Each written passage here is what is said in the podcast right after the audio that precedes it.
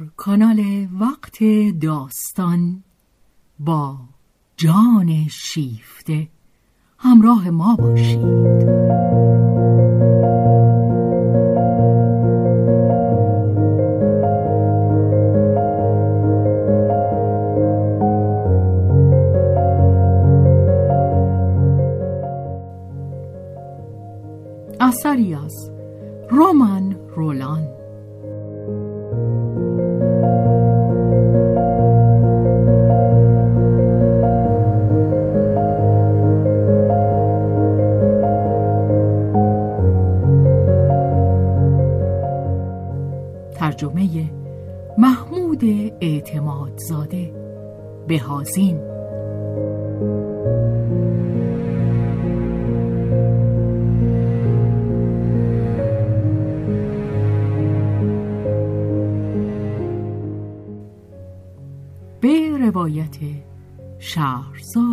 فتوهی.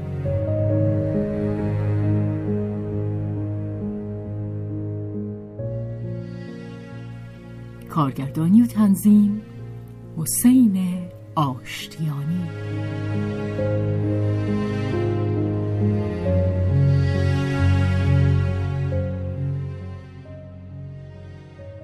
جلد چهارم بخش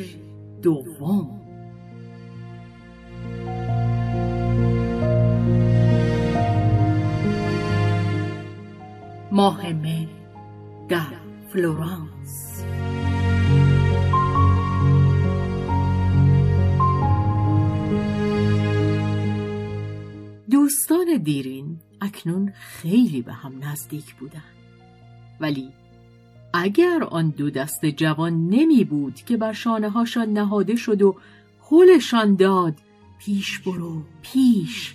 دستهایی محکم که در پرتاب کردن توپ بازی استاد بودند بیم آن بود که بازگشت یکیشان به سوی دیگری هرگز صورت نبندد.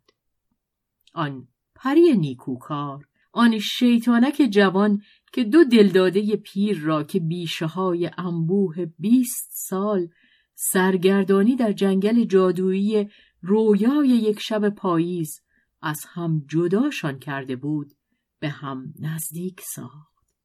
او از پریان جز این چیزی نداشت که شاد بود. بیشک او چالاک بود و پیکر نرمش قادر بود که ایستاده به عقب خم شود و با دستهای خود پاشنه خود را بگیرد. ولی او کسی نبود که نادیدهش بگیرند. و اگر زمین می توانست سخن بگوید زیر پاهای او فریاد برمی داشت و آنچه این پاها زیر کف خود داشت محکم نگهش می داشت هر یک از قدمهایش می گفت مال من. زمین مال من زندگی مال من.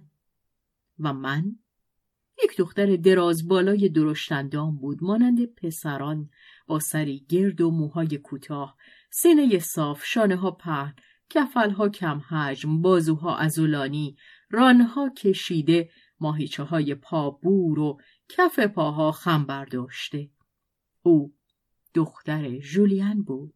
نام او جورجت ولی جورج بود یک پسر و سخت آماده که به اجدها حمله کند اشاره است به یکی از مقدسان دین مسیحی سن جورج که او را سوار بر اسب در حال حمله به اجدها تصویر می کند. امکان هم داشت که به دیدن آن سوسمار بزرگ که زیر پاشنهایش وول می‌خورد سخت بخندد و او خندیدن می‌دانست. از زمانی که پا به جهان گذاشته بود و خدا می‌داند که آن را کجا آموخته بود. خانه ابوس جولیان پدر مادر و مادر بزرگ در آن نخستین اوقات که خنده او را میشنید از آن شاد می‌شد و هنوز امروز پس از بیست سال که جولیان این دختر را دارد هر دم همان شگفت زدگی را از آن احساس می کند و شرمنده از خیش و نگران می‌پرسد اگر این معجزه به پایان برسد؟ زیرا این به راستی معجزه بود. جولیان استعداد خندیدن بس کم داشت. بس بد میخندید. و به شنیدن خنده دختر حس می کرد که چه زیباست چه خوب است. چه کسی این هدیه را به او ارزانی داشته بود. جولیان به خود می گفت که شایستگی آن را ندارد. او به شایستگی آن را نداشت. او که خود را با اندیشه شایست و ناشایست در شکنجه می داشت.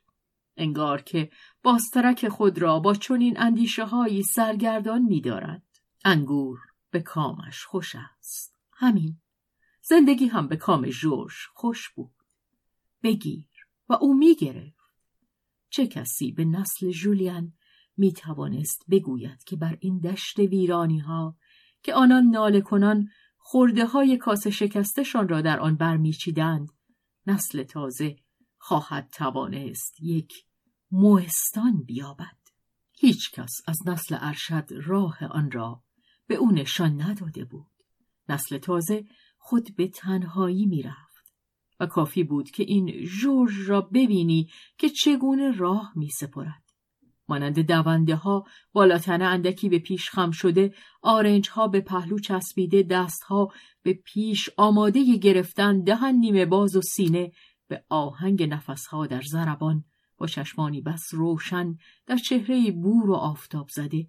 هیچ چیز جاده از این چشم ها پنهان نمیمان و در درون نیز هیچ چیز آشفتهش نمی دارد. جورج با استعداد فراوان جسم و جان به نیرومندی رشد یافته بود. بی شتاب بی وسواس بی افراد خوشبختانه او با نفوذ ناپذیری شگفتآوری در برابر فضای خانهاش زاییده شده بود. توانایی او به نشنیدن گلهگذاری ها و سرزنش ها مایه نومیدی مادرش شده بود و این در او از نافرمانی نبود. از چیزی برتر از آن بی تفاوتی راست و بی پرده جورج آنچه را که مایه ملالش بود نمیشنید. این بیهستی جسمی در او مانع قلبی زود آشنا نبود پس از آن که مادرش هی می گفت و می گفت از او می‌پرسید آیا فهمیدی من چه گفتم؟ جوش به روی او میخندید و او را با چنان جهش محبتی میبوسید که زن مهربان دیگر دل آن نداشت که قرولند کند ولی هیچ شکی برایش نمیماند که یک بار دیگر وقت خود را به هدر داده است باز اگر دست کم مادر می توانست بداند که در دل این دختر چه میگذرد ولی همه چیز جورج برایش یک پستوی اسرارآمیز بود مادر از آستانه آن گذر نمی کرد. او از اندیشه جورج درباره مذهب چیزی که بیش از همه نگران آن بود هیچ نمی‌دانست. جورج در رفتن به دنبال مادر به نماز کلیسا هیچ اعتراض نمی کرد و حتی اگر اصرار میورزیدند در فواصل معین برای شستن لکه های گناه به اقرارگاه می‌رفت. جورج با همان سرزندگی و بیغمی که به دبیرستان یا به بازی تنیس می‌رفت به آنجا می‌رفت و باز میگشت. گناهانش بر او سنگینی نمی‌کرد.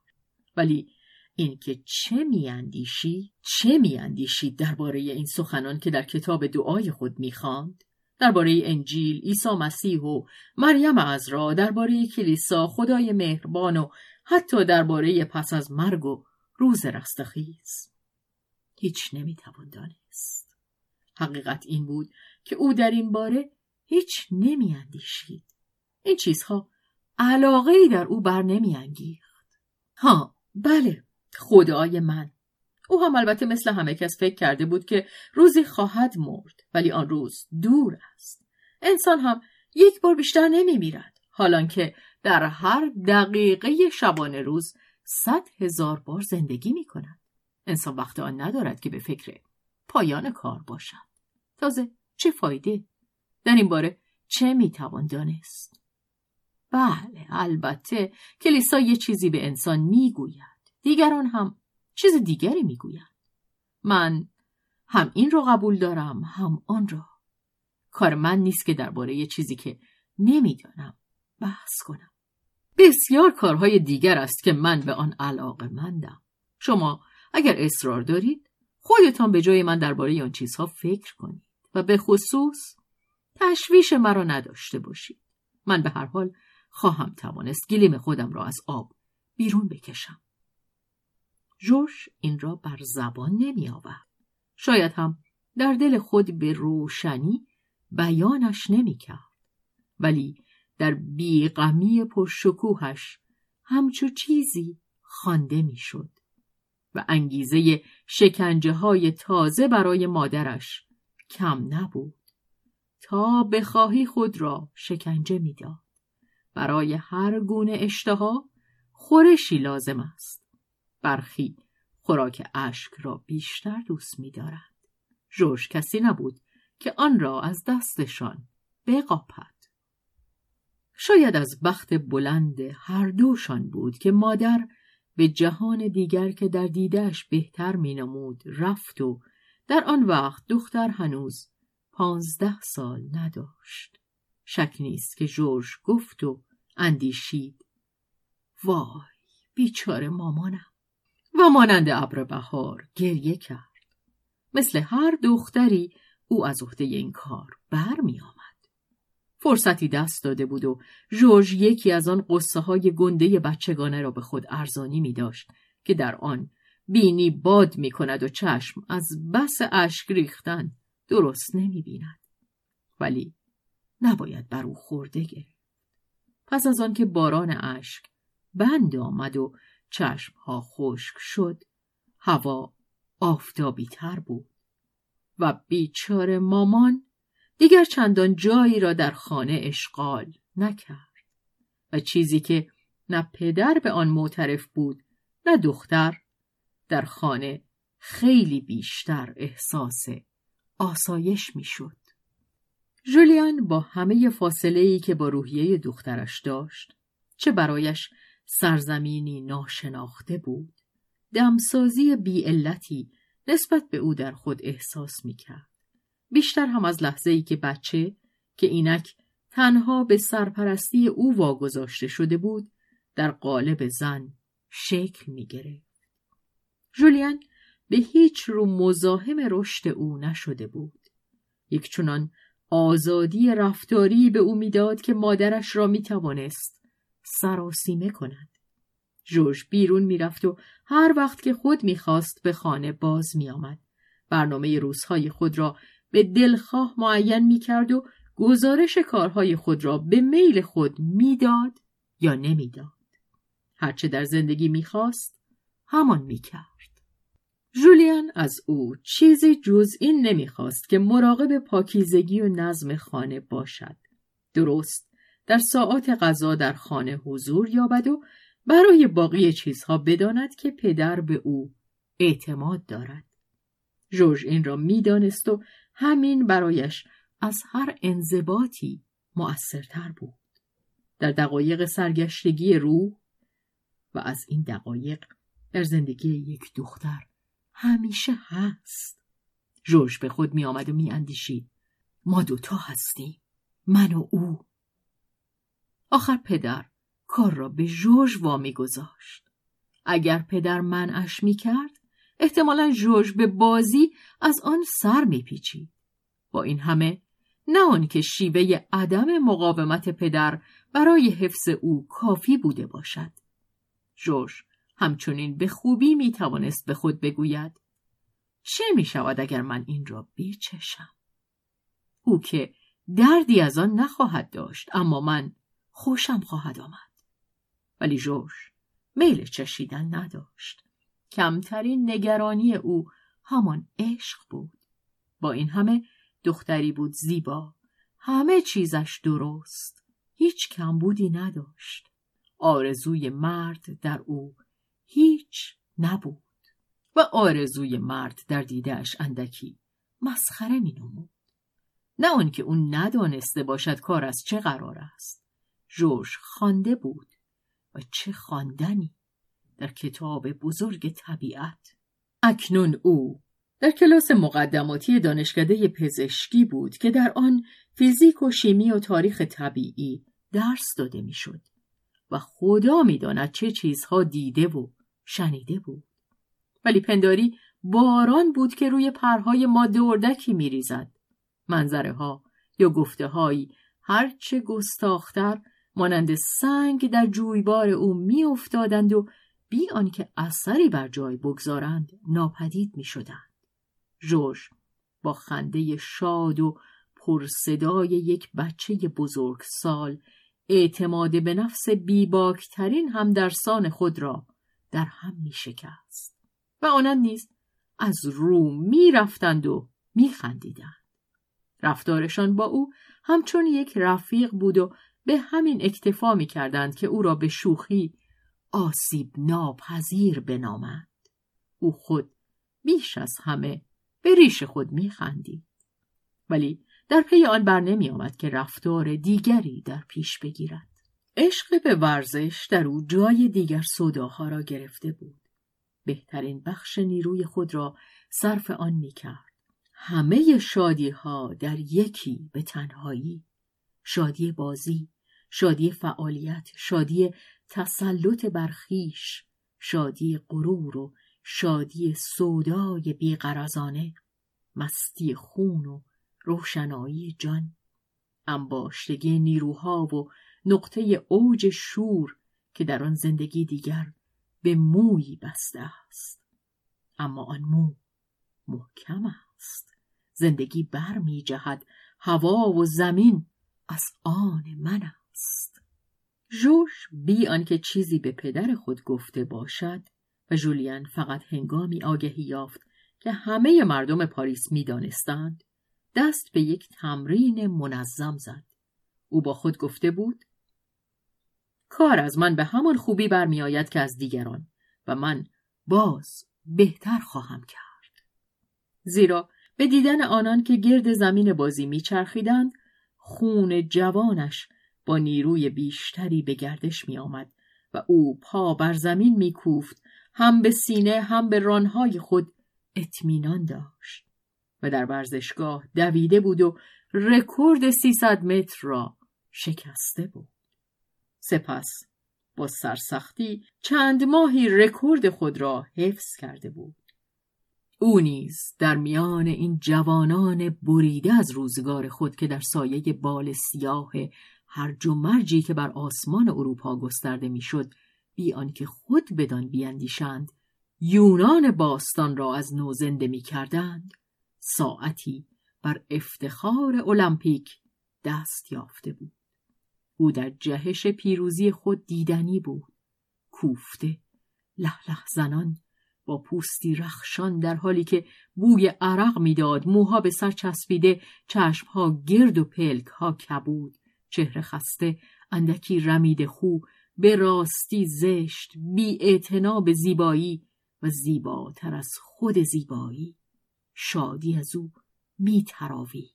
به دستش آوردم. چرا؟ این رکورد را؟ خیلی بیش از یک موفقیت ورزشگاهی را. هرچه می‌خواستم به دست آوردم خودم را به دست آوردم. کدام تصرفی ارزش این یک را دارد؟ چه نیازی به تصرف دلدادگان هست؟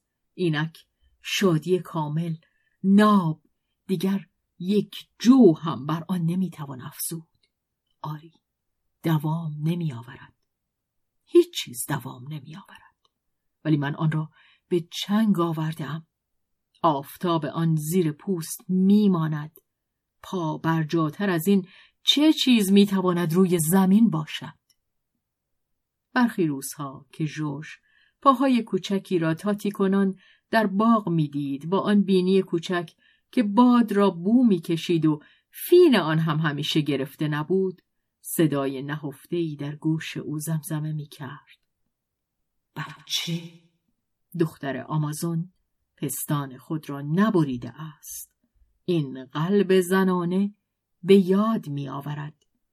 به کودک تاتی کنان لبخند می زند. بله این هم لذتی دارد. اگر پای مرد در میان نباشد. ولی پای مرد در میان بود. اوف بچه را از اندیشه خود کنار می‌زد همه چیز را نمی‌توان با هم داشت آنچه جورج داشت برایش کافی بود دختر آمازون اشاره به قوم افسانه‌ای زنان جنگجو که گفته می شود برای آنکه بتوانند تیراندازی کنند پستان راست خود را می بریدند.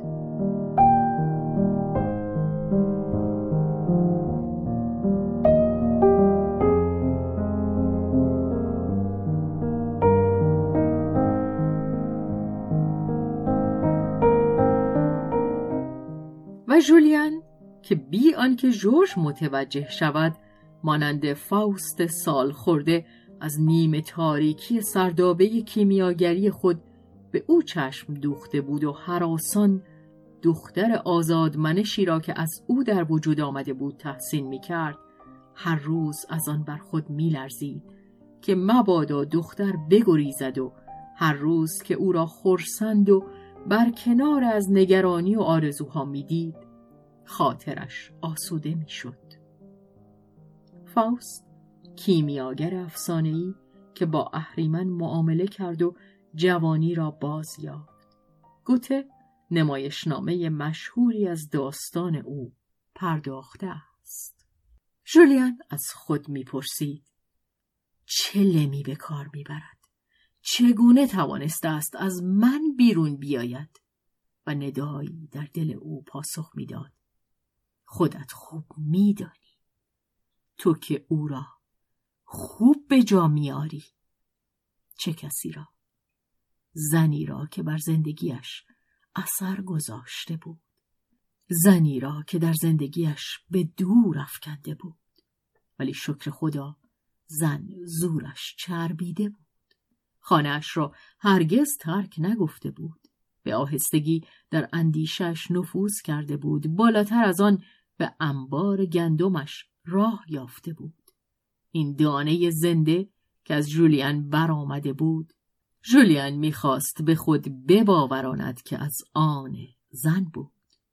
مدعی بود که زن را در آن باز می‌شناسد. او برخی جزئیات را که برای چشمانی دیگر نادیدنی بود باز میشناخت. سایه کرکندودی در گوشه لب طرز نگه داشتن گردن شیوه تلفظ پاره حرفها نظرهایی که آن یک بر زبان آورده بود و باز خدا می‌داند چه ها. جولیان به خود می گفت خدای من خود آنت. بشک این در او پندار بود. دیدش که به آنت آغشته بود آنت را روی هر چیز تصویر می‌کرد. ولی از این همه گذشته اگر جان و اندیشه خود او به آنت آغشته بود برای چه؟ دخترش چنان نباشد. اینکه جولیان بازیچه وسواس شده باشد کمتر اهمیتی داشت. ولی برای خوشبختی جورج بسیار اهمیت داشت.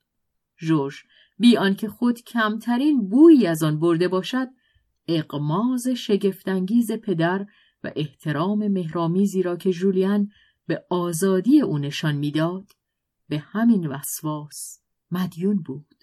جورج با خود می گفت بخت با من یاری کرده است و در نمیافت که آن را به چه کسی مدیون است.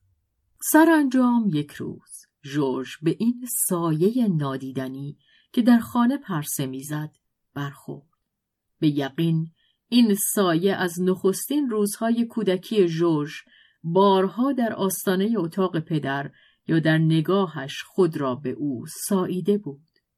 ولی جورج چندان به آن عادت داشت که هرگز متوجه آن نشده بود. لازم بود که سایه به سخن درآید و به سخن درآمد. جولیان برای شرکت در کنگره به لندن سفر کرده بود. میبایست پانزده روزی دور از خانه باشد. جورج از این فرصت بهره جست تا در حریم مقدس او در اتاق کارش به جنگ گرد و خاک برود.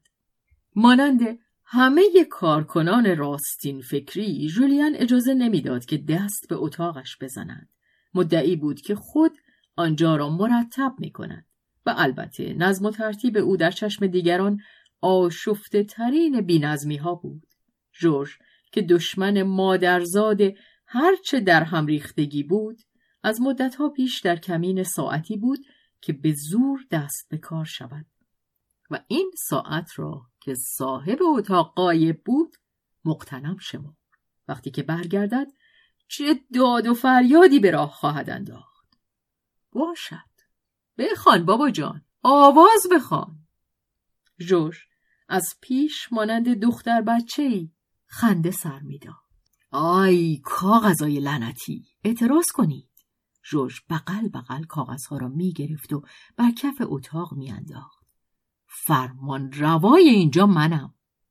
و او با چنان نشاطی به کار پرداخته بود که ضمن آنکه بسته های کاغذ را میقاپید و با دسته دسته پرونده بازی می‌کرد یکی از آنها دهان به اعتراض باز کرد و مانند قصه های پریان موج سخنانی را که در او انباشته بود بیرون ریخت.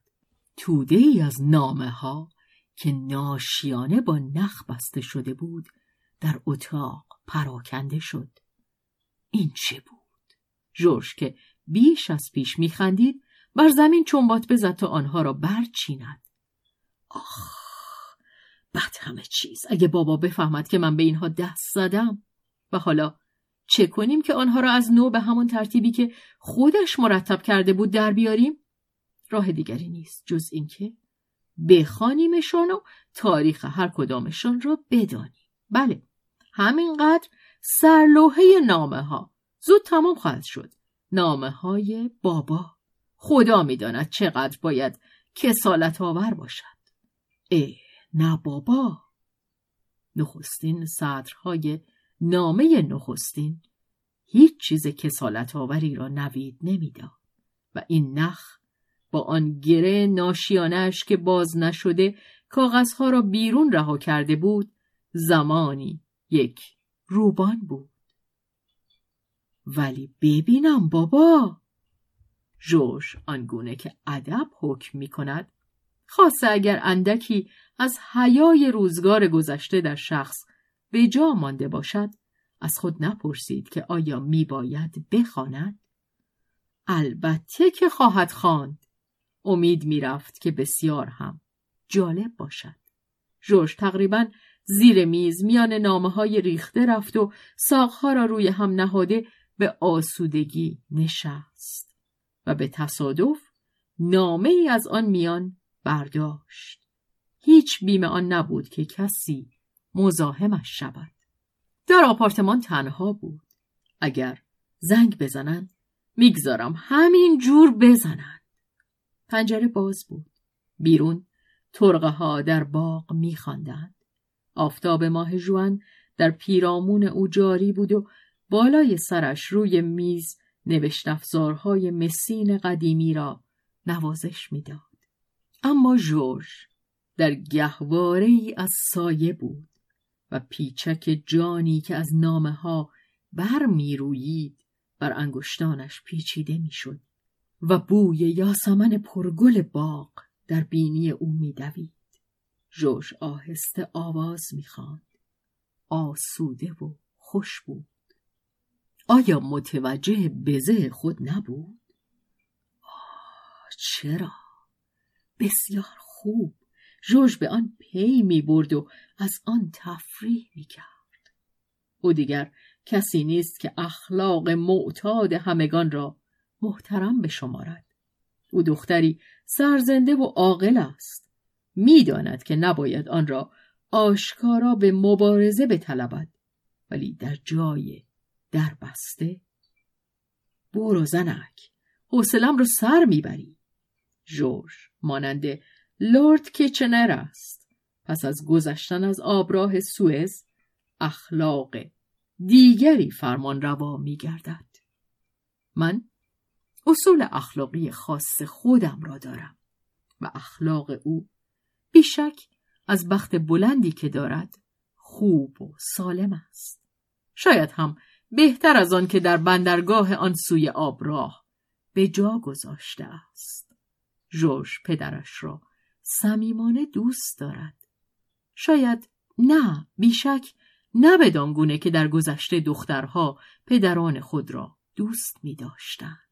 نسبت احترام سخت کاهش یافته است. دیگر اثری از ترس نیست و لعاب این پرستش عهد باستان یک سر ترک برداشته است. ولی آیا از اندازه محبت کاسته شده است؟ گمان من برخلاف این است. البته به شرط آنکه مرد شایستگی آن را داشته باشد. بله برای چه من باید موظف به دوست داشتن کسی باشم که جز این کاری نکرده که مرا به وجود آورده است میان خودمان باشد بابا چه زحمتی این کار برایت داشته است؟ اما پروردن و بزرگ کردن من؟ بله این یک چیز دیگری است. و خب حالا دیگر قضاوت آن با من است. وای به حال تو اگر صلاح مرا و حق مرا ندانسته باشی چه چیز است؟ یا که آن را نخواسته باشی.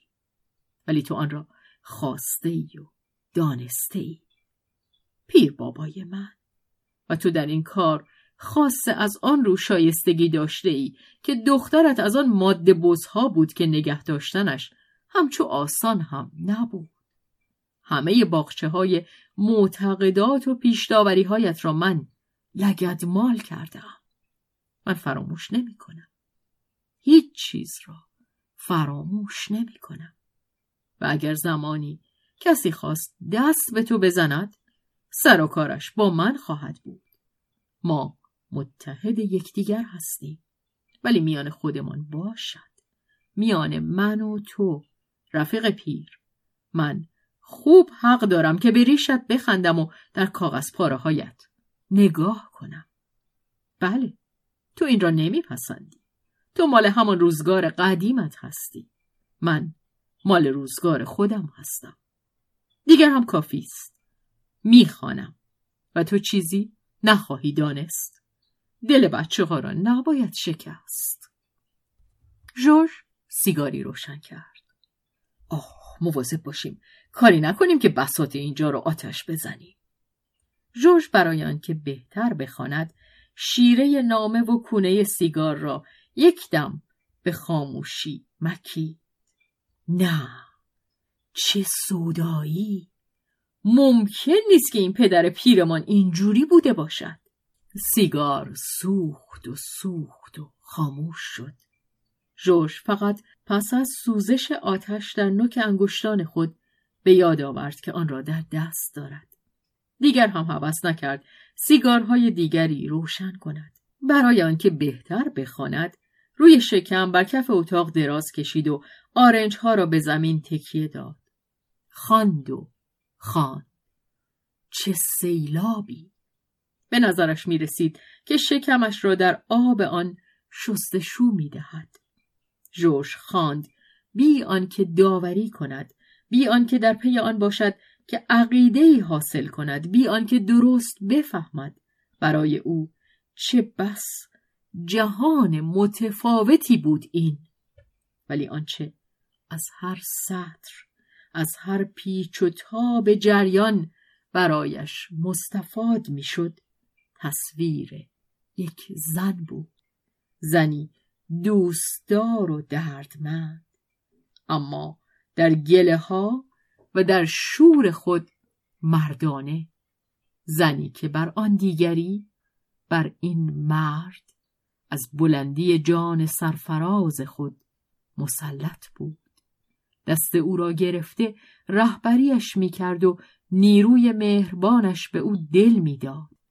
زنی که خود را فدا می‌کرد و در پایان او را از آنکه فداش کرده بود دلداری می‌داد و او آن مرد در کنار زن سر و روی رنجور و ترحمانگیز کسی را داشت که دیده است خوشبختی از برابرش میگذرد و نیروی گرفتنش را نداشته است. و چنان خوب می‌داند که با روی گرداندن از آن در ویرانی خود کوشیده است که با دست سنگین خود روی پوشش بسته نامه نوشته است. خوشبختی من که کشتمش. جورج این فریاد را فقط در پایان خواند. هنگامی که می‌خواست نامه های پراکنده را جمع کند. از گرد آوردن نامه ها باز ایستاد و دستها زیر سر به پشت دراز کشید و به گل سرخی که بر لبه پنجره معلق بود و باد طوفانی تکانش می‌داد چشم دوخت و گرداگرد دختر بر کف اتاق این سمفونی گنگ عشق سی سال پیش از این. زنی دیگر دختری دیگر به همین گونه رازهای عاشقانه پدرش را چپاول کرده بود. اشاره به آغاز داستان کتاب. آنت و سیلوی. و سرنوشت کین توز به نوبه خود او را لو می‌داد. ولی پدر آن دختر مرده بود.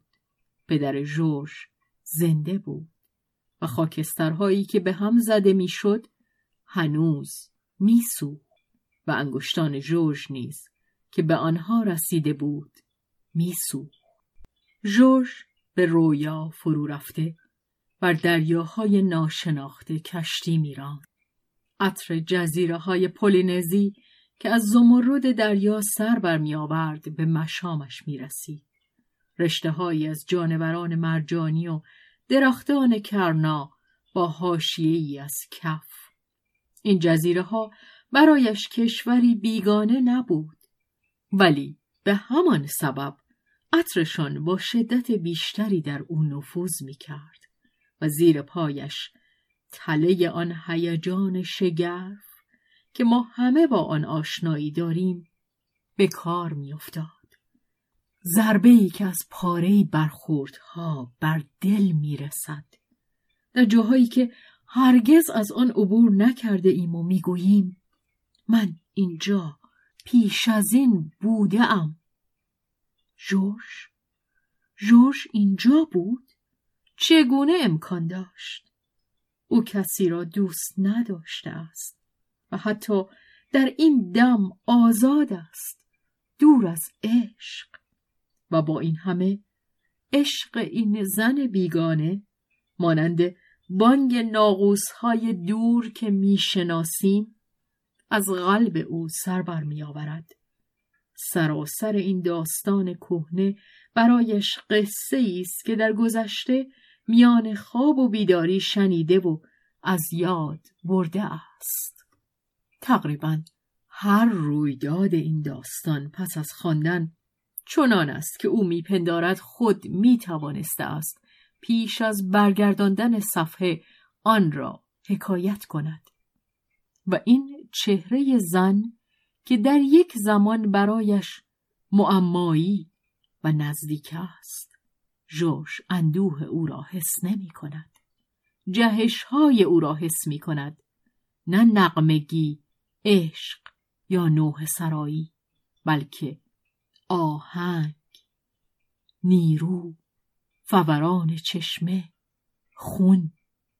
جورج آماده سوگند خوردن است که او را دیده است. از آن بهتر او را شناخته است. باز بهتر بهتر چه؟ جورج بلند می شود و می نشیند چنان به ناگاه که سرش به زیر میز بر می خورد. باز بهتر از آن. او از آن من است. ولی ضربه بیدارش کرده است. سرش را میمالد. لعنت بر شیطون انگار دیوانم فراموش کردم نهار بخورم. جورج خورنده زبردستی است. برای آنکه بدین سان فراموش کند راستی هم که میباید دیوانه شده باشد. بیدرنگ حالش به جا می آید ولی در اسنایی که لغمه های به تأخیر افتاده را فرو می دهد رد پایی را که دمی پیش یافته بود نگه می دارد. هر قدر هم به خود می گوید احمقانه است. بیهوده است. در دل می گوید او را پیش از آن که من به دنیا بیایم دوست داشته است. و خدا می داند که تخیل زنانش که به مفاهیم داستان سرایانه علمی انباشته است بر این پایه چه چیزی را بنا خواهد کرد. نامه های بینوا پیش از آن که باز به جای خود نهاده شوند چند بار از نو خوانده و بررسی می شوند. پس از آن دیگر جورج آنقدر می‌داند که می‌تواند درباره حوادث و تاریخهای آن با پدر خود به بحث بنشیند و اگر جورج چنین نمی کند پر هم از این کار دور نیست. برخی شبها زبان خود را گاز گرفته است دلش سخت می‌خواسته است. بداند. وای از این همه تعصب! برای چه نمی‌توان به سادگی درباره این چیزها گفتگو کرد؟ گرچه خود این موضوع ها نمی توانست مانع او شود. ولی به حکم آبروداری جورج نمی توانست برای پدر خود حکایت کند چگونه بر رازهایش دست یافته است. این مرد بینوا که آنجا آن سوی میز نشسته است و گمان می کند در دنیا تنها خودش است و رازهای خودش و نمی‌داند که من بر آنها آگهی دارم و او را با اندوهش، عشقش، ناتوانی ها و همه زخمهایش پاک برهنه می‌بینم. و دربارهش داوری می‌کنم. بله، درباره تو داوری می‌کنم. چه خامی ها که. مرتکب نشدی. برجسته و درخشان نبودی. آخ. بیشتر برای همین دوستت دارم. جورج رفت و پدرش را بوسی. بیچاره بابا. و جولیان؟ سردر نمی آورد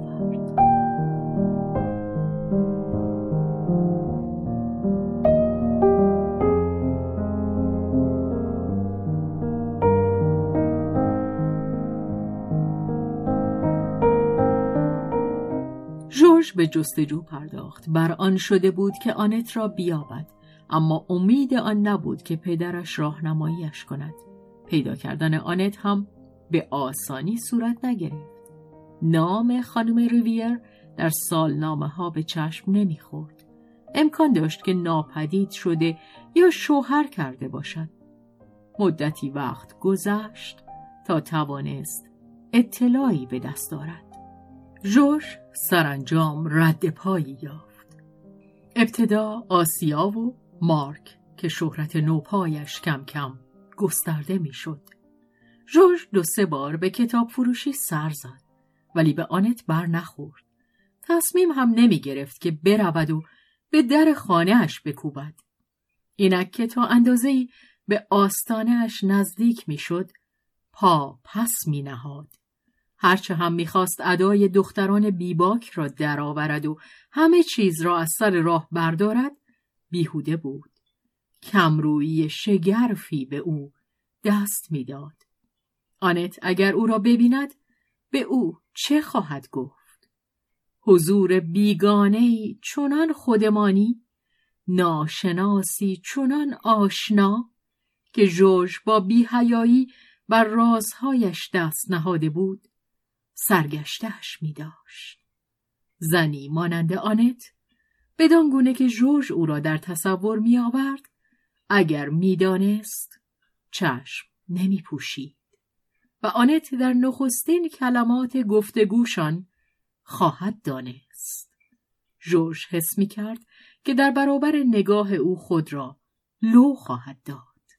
به همین سبب پیشا پیش همه اعتماد به نفس خود را از دست می‌داد و با دهان باز رشته گفتارش از هم گسیخته میماند و سرخ می‌شد و برای آنکه از این ناراحتی به در آید مانند همه مردم کمرو خود را به گستاخی می‌زد و ناشیانه گویی از سر مبارزه جویی همه اعترافاتی را که در بند نگه می داشت رها می کرد و بیدرنگ نگاه آنت یخ می بست و در نیمه باز اعتماد خود را به روی او می بست.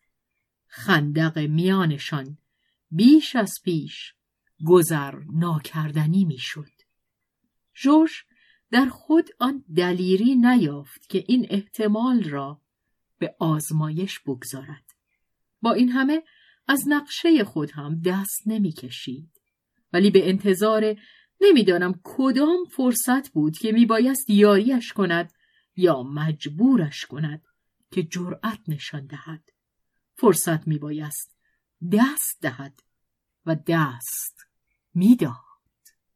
فرصت برای بیشتر کسانی که انتظار آن را دارند دست نمی دهد زیرا آنان به صورتی غیر فعال منتظر می مانند. اما انتظار جوش مانند خود او پیوسته فعال و آماده عمل بود. جوش به خواب نمی رفت. در کمین بود. روی هم وقتی که فرصت از دست می رود خیلی کمتر از آن روست که فرصت پیش نیامده و بیشتر برای آن است که شخص آمدنش را ندیده و آن را به هنگام گذر در هوا نگرفته است. برای جوش خطر آن در میان نبود که بگذارد فرصت بگذرد. یک نگاه، یک خیز و جوش آن را مانند توپ تنیس می‌گیرد. چه کسی این بار توپ را پرتاب کرد. یک ناشناس. یک حریف بازی که از ایتالیا آمده بود. او نیز با دست دادن فرصتی به آنت برخورده بود ولی فقط فرصت نبود. سرنوشت زندگی بود. نوعی خیشاوندی اندیشه بود که او را به جولیان نزدیک کرده بود و اینک به انگیزش جورج از او پیکی می ساخت که می آمد و درها را میان دو دوست دیرین از نو می گشود. آنت انتظارش را نداشت. آن روز خسته و ساقها کوفته در گوشه ای از اتاق خود نشسته بود و گردگیری می کرد. خدمتکار نداشت. فقط یک زن روزمست که چند ساعتی برای کارهای سنگین خانه می آمد. آنت تنها بود و فرزندانش کم و بیش او را به خود رها کرده بودند. چه آنان که دیگر درد و اندوهی نداشتند تا نزدش بیاورند لذتها و فعالیتهایشان را برای خود نگه می داشتند. فعالیت دو نفره بزرگترین لذت است. آنت بد سلیقگی آن نداشت که گله کند. اختزای حرفه مادران همین است. وقتی که بچه ها خوشند او را مانند یک خدمتکار مهربان از اندیشه خود بیرون می کنند. کارش را کرده است و می رود. آنت لبخند می‌زد ولی کمرگاهش درد می کرد. دیگر جوان نبود و بیش از آنچه سهم او بود درد و رنج خود و آن دیگران را تحمل کرده بود. آنت همچنان که کهنه مبل پاک کنی را در دست داشت در خستگی خود و در اندیشه های خود کرخ می‌شد. پنجره رو به کوچه فراخ باز بود. آنت می اندیشید. می اندیشید که کشیدن بار کسانی که دوست می داریم بس لذت بخش است. ولی این هم بسیار لذت بخش است اگر گاه گاه بار ما را هم اندکی دیگران بکشند. و این تجملی است که فراوان در دسترس نیست. او در این باره از کسی گلمند نبود. هر کسی جز آنچه دارد چیزی نمی‌تواند بدهد و هر یک از مردهایی که او شناخته بود درست همان قدری داشت که برای خودش لازم بود. در برابر چشمانش با تنزی محبت آمیز همه کسانی که شیر از پستان او خورده بودند میگذشتند. آنان از روی نظم رژه نمی رفتند و پدیدار شدنشان غالبا پیش بینی نشده بود. در میان چهره های شناخته و خودمانی کسان دیگری سر برمی آوردند که او میپنداشت فراموش کرده است و از آن میان چهرههایی که به زحمت روزی نگاهش بر آنها افتاده بود ولی خطوط حقیقی سیماشان. شاید بر اثر تباین رنگ ها برای نخستین بار در روشنایی کامل نمایان می‌شد و در یکی از آن برقها که گویی پرتویی است از لحظه ای که در کار فرا رسیدن است چهره از غرقاب گذشته به در آمد که دربارهش آنت می گفت این یکی چیزی از من نگرفته. به من داده است. آنت در تعجب بود که توانسته است فراموشش کند تا به حدی که در آن دم حتی نامش را نمی توانست بیابد. و درست در همین دم بود که در اتاق باز شد و دختر خدمتکار که هنوز آداب مجلس نیاموخته بود بی آنکه پیشتر خبر داده باشد یکی را به درون آورد. خانم یک آقاست؟ آنت آن را که هم این دم به یاد آورده بود در آستانه دردید و یکه خورد.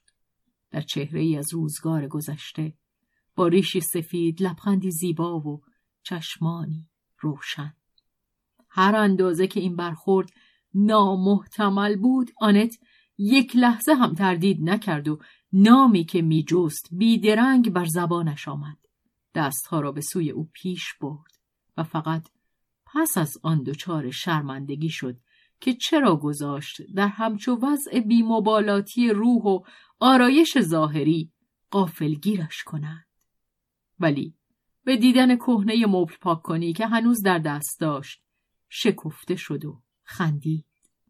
مرد نیز با او به خنده در آمد و در همان حال عذر می‌خواست و خدمتکار را که آنت با او تندی می‌کرد معذور می داشت.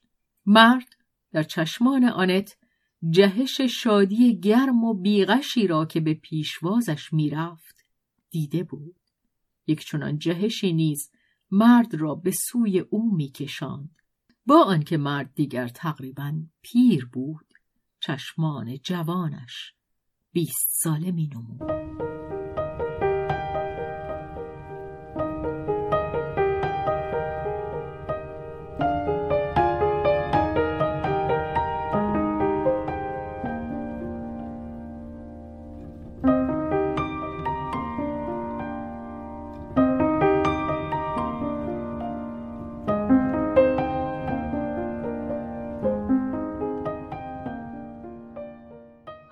سال پیش از آن آنت در کوپه قطاری که جنوب ایتالیا را در می نوردید به او برخورده بود. در آن هنگام آنت از اقامت خود در رومانی باز می گشت. تازه از بیماری برخواسته هنوز اندکی تبدار بود نیاز حریسانهی به خوابیدن در خود حس می کرد ولی همچنان خود را در جنگل می پنداشت. آن جنگل نیزار در رومانی که آنت بدان گریخته بود و تا شکم در لجن فرو رفته بود و این زمین های تبالود این مرداب های بزرگ که قطار ایتالیایی از آن میگذشت آن همه را به یاد او می آورد و آنت گوش به زنگ و لرزان راست نشسته بود. با خواب پیکار می کرد گاه خواب او را از پای در می آورد گردنش خم می شد ولی بیدرنگ یکه می خورد و سر راست می کرد و با ابروان در هم رفته بدگمان در پهلو نشینان خود دقیق می شد. تقریبا همهشان از توده رنجبر یا از خرد بورژواهای ایتالیایی بودند. آنت در واگن درجه سوم سفر می کرد. در یک کوپه میانی لبریز از مردم در ایستگاه ها در آن واگن که پر بود باز به ضرب مشت کسانی را اضافه سوار می کردند. آنان روی زانوی دیگران می نشستند. زنی ایستاده تلو تلو می خورد و از این سو و آن سو به شانه کسی چنگ می انداخت. مردها سیگار دود می کردند و میان پاهای خود توف می انداختند. آنت در گوشهی کس کرده بود و پاهای بیزار شده خود را یارای تکان دادن نداشت. بالای سرش مردی ایستاده آرنجش را به تیغه که در نیمه ارتفاع کوپه را از کوپه پهلویی جدا می کرد تکیه داده بود. همهشان تقریبا رنگ پریده و لاغر بودند. گونه ها فرو رفته با ریش پانزده روزه. پیرمردی در گوش پشمالوی خود حلقه ای آویزان داشت. چشم ها تب گرفته، تخم چشم ها زرد، جا به جا مردمک هایی زیبا و رخشنده به مانند جانوران. پسری نوجوان که چانهاش را درست روبروی آنت به تیغه کوپه دیگر تکیه داده بود و یک دختر بچه که میان توفها بر زمین نشسته بود. نگاه متاسای خود را از او بر نمی گرفتند. میان سه کوپه واگن گفتگوهایی به لحن خشن مبادله می‌شد و جا به جا یک شیشه کوچک شراب یا کمی پنیر که بوی ترشیده ای داشت. آنت در کابوس خستگی خود خیشتن را جانوری از جنس دیگر حس می کرد که در قفسی با جانورانی بیگانه و استرابنگیز زندانی شده است که او را بوم می کشیدند و دایره خود را به گرد او تنگتر می کردند و او بیهوده نیروی خود را گرد می آورد.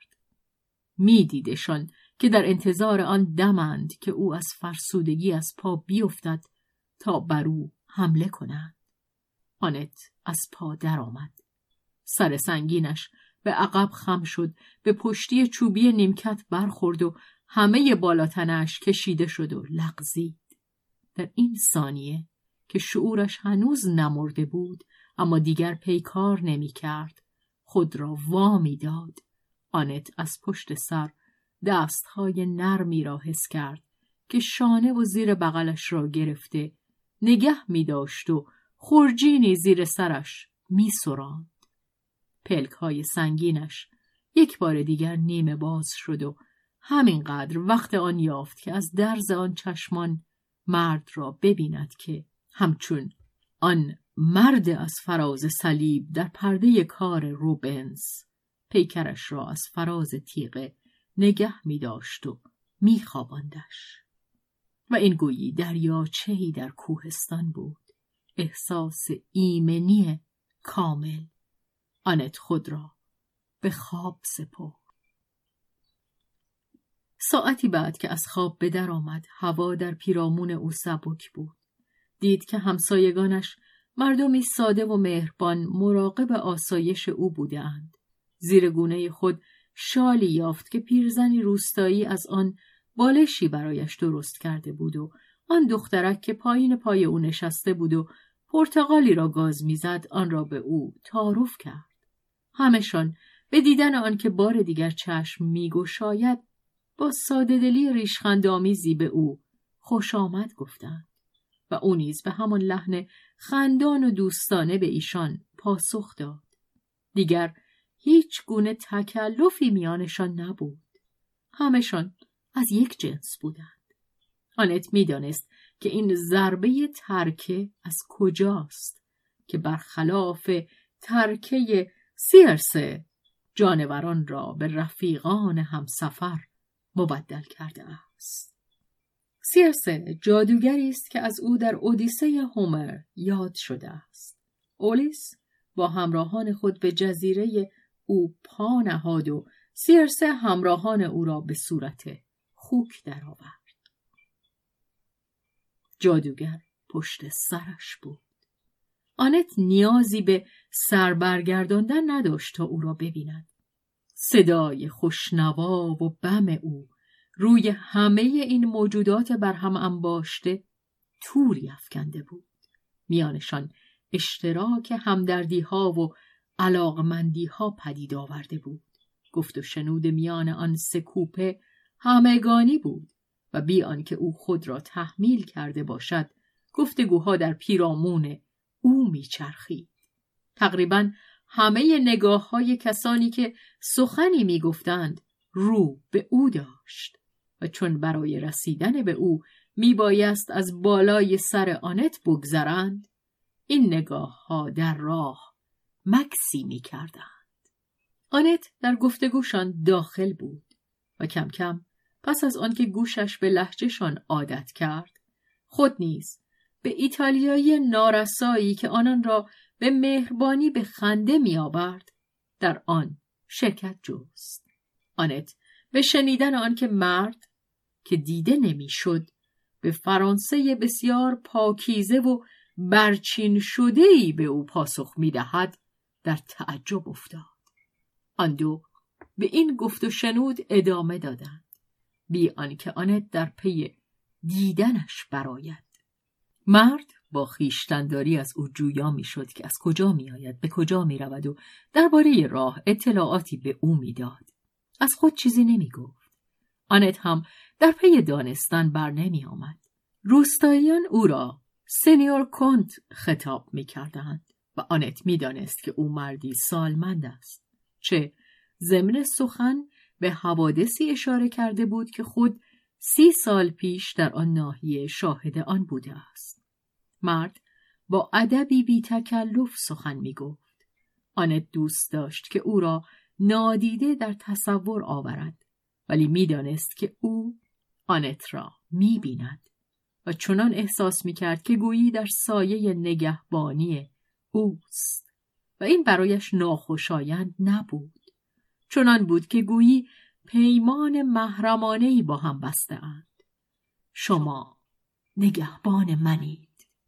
به شما اعتماد دارم. جالبتر از همه این که اعتماد به هنگام خطر به تحقیق پیوست.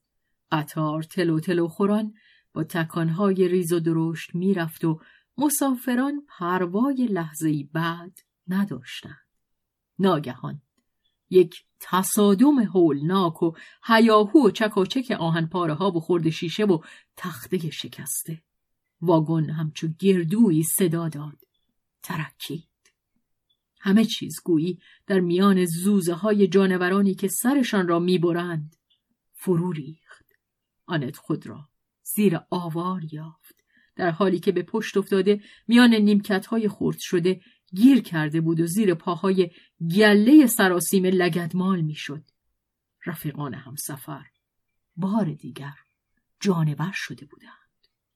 و برای آنکه سراسیمگی به نهایت رسد چوبها آتش گرفت. آنت پس از آنکه بیهوده کوشید تا خود را از آنجا بیرون بکشد در حالی که چهار دست و پایش را حرکت نمی توانست داد خود را به سرنوشت خیش رها کرد. سر اندکی پایین تر از تنه به پشت خوابیده بود و احساس آن داشت که از شکافی در بالای سینهش مایه گرم روان است اما زخم خود را حس نمی کرد. در دوزخی که او را در میان گرفته بود چشمانش از خلال درزی میان آوارها گوشه بس دلانگیزی از آسمان را می‌دید که تازه آفتاب از آن ناپدید شده بود و او خود آرامشی شگفتانگیز داشت هم همه شوم آتش را در چوبها میشنید و باد از فراز سر او دود سیاه را بر زمینه لطیف آسمان میافشاند و در میان دودها همچون شاه هایی که زیر خاکستر آتش نهفته باشند گره چوب های شولور منفجر می‌شد. در چند متری پیکر بی حرکت افتادهش نفس پرصدای آتش بر گونه هایش می‌زد. آنت منتظر بود. منتظر بود که او نجاتش دهد. آنت هیچ دلیلی نداشت که باور کند او زنده است و یا اگر زنده است پروای آنت دارد ولی آنت یقین داشت و هیچ در تعجب نیفتاد وقتی که صدایش را شنید که می گفت فرانسه عزیز شما اینجا هستید؟ آنت پاسخ داد. آه دوست. من اینجام.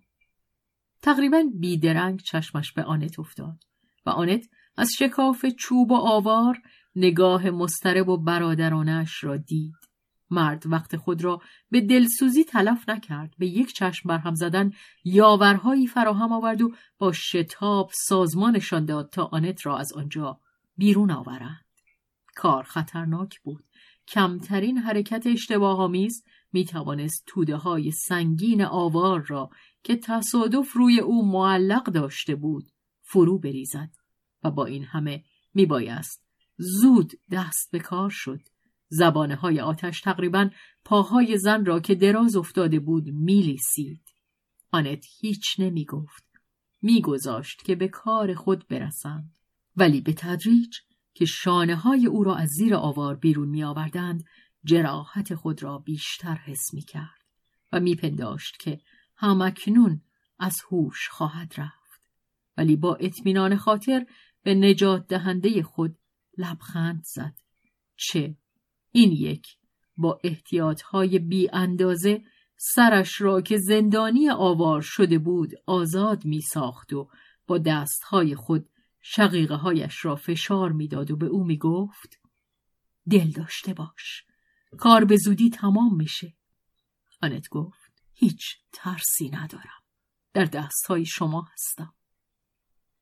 این اعتماد او به دل مرد نشست. بچه دلاور من. درد آنت را از هوش برد. چند دقیقه تقریبا بیدرنگ باز به هوش آمد. دیگر موفق به بیرون آوردنش شده بودند و اینک او را می بردند. آنت گفت نه نه می توانم راه بروم. می خواهم راه بروم. دوست به او گفت زخمی شدید. آنت گفت وقتش را خواهیم داشت که به آن فکر کنیم. باید اول آنهای دیگر را نجات داد. واگن در هم شکسته در آتش میسوخت. دیگر حتی نمی‌شد به آن نزدیک شد. واگنهای دیگر بهتر مقاومت کرده بودند ولی به آنها نیز به نوبه خود آتش میبایست سرایت کند. از این رو دست به کار شدند تا کسانی را که در آنها گرفتار مانده بودند بیرون بکشند. بیشتر مسافرانشان مانند ماکیان سرگشته دوان دوان و فریاد کشان از میان دشت گریخته بودند. برخیشان را می‌دیدی که پایشان به سنگ می‌گرفت و نعرکشان بر زمین کشتزار دراز می‌شدند. آنان از ترس دیوانوار هرگز خود را به اندازه کافی دور از خطر نمیپنداشتند.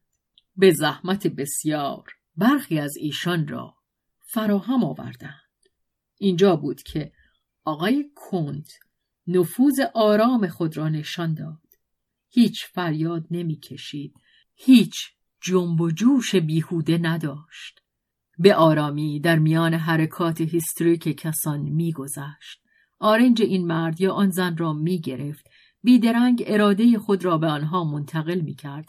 فریادشان در گلو میماند. به آنها می‌گفت تو جانم بیا. تو تو تو هم عزیزم صدای سینت رو برای وقتی نگه دار که در سن کارلو شروع به خواندن خواهی کرد. باید همچون سینه ای دست کم به طرف دیگه نفست رو ول بده. اینجوری به آتش فوت می‌کنی. مردم میخندیدند او به هر کاری که دلش می‌خواست وادارشان می‌کرد. در اندک مدتی کار از زیر آوار در آوردن آنچه را که هنوز می‌توانستند نجات داد به پایان رساندند. مجروحان را در فاصله ای از خط آهن در پناه خاکریز خندقی کنار هم ردیف کردند. کنت یک کیف لوازم پزشکی صحرایی با خود داشت. به زخمبندی مختصر کسانی که بیش از همه آسیب دیده بودند پرداخت. چشمانش پی زن فرانسوی میگشت. او را در چند قدمی دید که به درخت خمیده و تاب داده زیتونی پشت داده است. آنت همچنان حس می کرد که همین دم از هوش خواهد رفت و لب میگزید تا خیشتن را در این سراشیبی نگه دارد. کنت دیگران را واگذاشت و گفت دیگه نوبت شماست. گرداگرد آنت دشت برهنه بی هیچ پناهگاه و همه این چشمها که نگاهش به او دوخته بود. آنت گفت جنگ است و راه و رسم جنگ دگمه سینهش را باز کرد. خون به پارچه چسبیده بود. کنت با یک چاقوی جیبی درز پیراهن را شکافت. میان پستان و شانه راست پاره چوب نکتیزی از واگن در هم شکسته شکافی پدید آورده بود. هنگامی که تکه ای از پیراهن برکنده می‌شد یک رگ خون بیرون زد. آنت بازو بلند کرده ایستاده بود. به آمازونی در جنگ میمانست. انبوه مردم فضول به عنوان کارشناسان اندام زیبا و زخمهای خوشگل تحسین خود را به سادگی بیان می کردند. آقای کنت دست بر زخم کشید و با انگشتانی مطمئن و ظریف کار آن را شست و بست. یک پیرزن روستایی یاریش می‌کرد. کنت پرسید دردتون میاد؟ آنت گفت از این چیزها من بسیار دیدم. اینطور نیست؟ مادر جان؟ آنت رو به پیرزن کرده بود. مردها به زخمهایی که در جنگ برداشتن خیلی مینازند. پر زمانی است که ما هم زخمهای خودمان را داریم. ولی در پیان نیستیم که به خاطر آن باد در گلو بیاندازی. کنت پرسید. خب در کدام جنگ؟ بله سنیور. جنگ زاییدن شما گوساله ها. انبوه مردم خنده سر دادند. پیرمردی گفت آفرین و این سلیته ها نه فقط گوساله میزایند شاخ هم درست می‌کنند شاخ داشتن مردها کنایه از آن است که زنانشان با دیگران خوابیده ولی آنت سینه سپر می کرد تا از هوش نرود. او از میان دود و مه سخن می گفت. پرستارش فریب او را نمی‌خورد. به او گفت خب حالا دراز بکشید. آنت سرسختی می کرد. کاری چیزی نیست که من بتونم کمکتون کنم؟ دیگر جز این کاری نداریم که منتظر باشیم تا از تارنت قطار کمکی برسد. مدت درازی به انتظار گذشت. هنوز دوره نابسامانی پس از جنگ بود. آسیب دیدگان در دشت اردو زده بودند. شب محتابی و خنکی بود. با تخته های واگن های شکسته آتش های بزرگی افروخته بودند. آنت و کنت دورتر جایی گرفته بودند و با هم صحبت می کردند. در سمت راست ایشان در جایی دور از باقی مانده های آتش سوزی دود برمیخواست و از جایی بس دور باد لرزش های دریای تیرنه را با خود می آورد. ساعت شب زیر سقف شگرف آسمان ایتالیا میگذشت که در آن ستارگان مانند دانه های زرین انگور از داربست معلق بودند چنان که انگشت ها می توانست آن را بچیند دو رفیق تصادفی با بیانی محبت آمیز از دلاوری یکدیگر تمجید می کردند. این بد سلیقگی را نداشتند که از آن شگفتی بنمایند.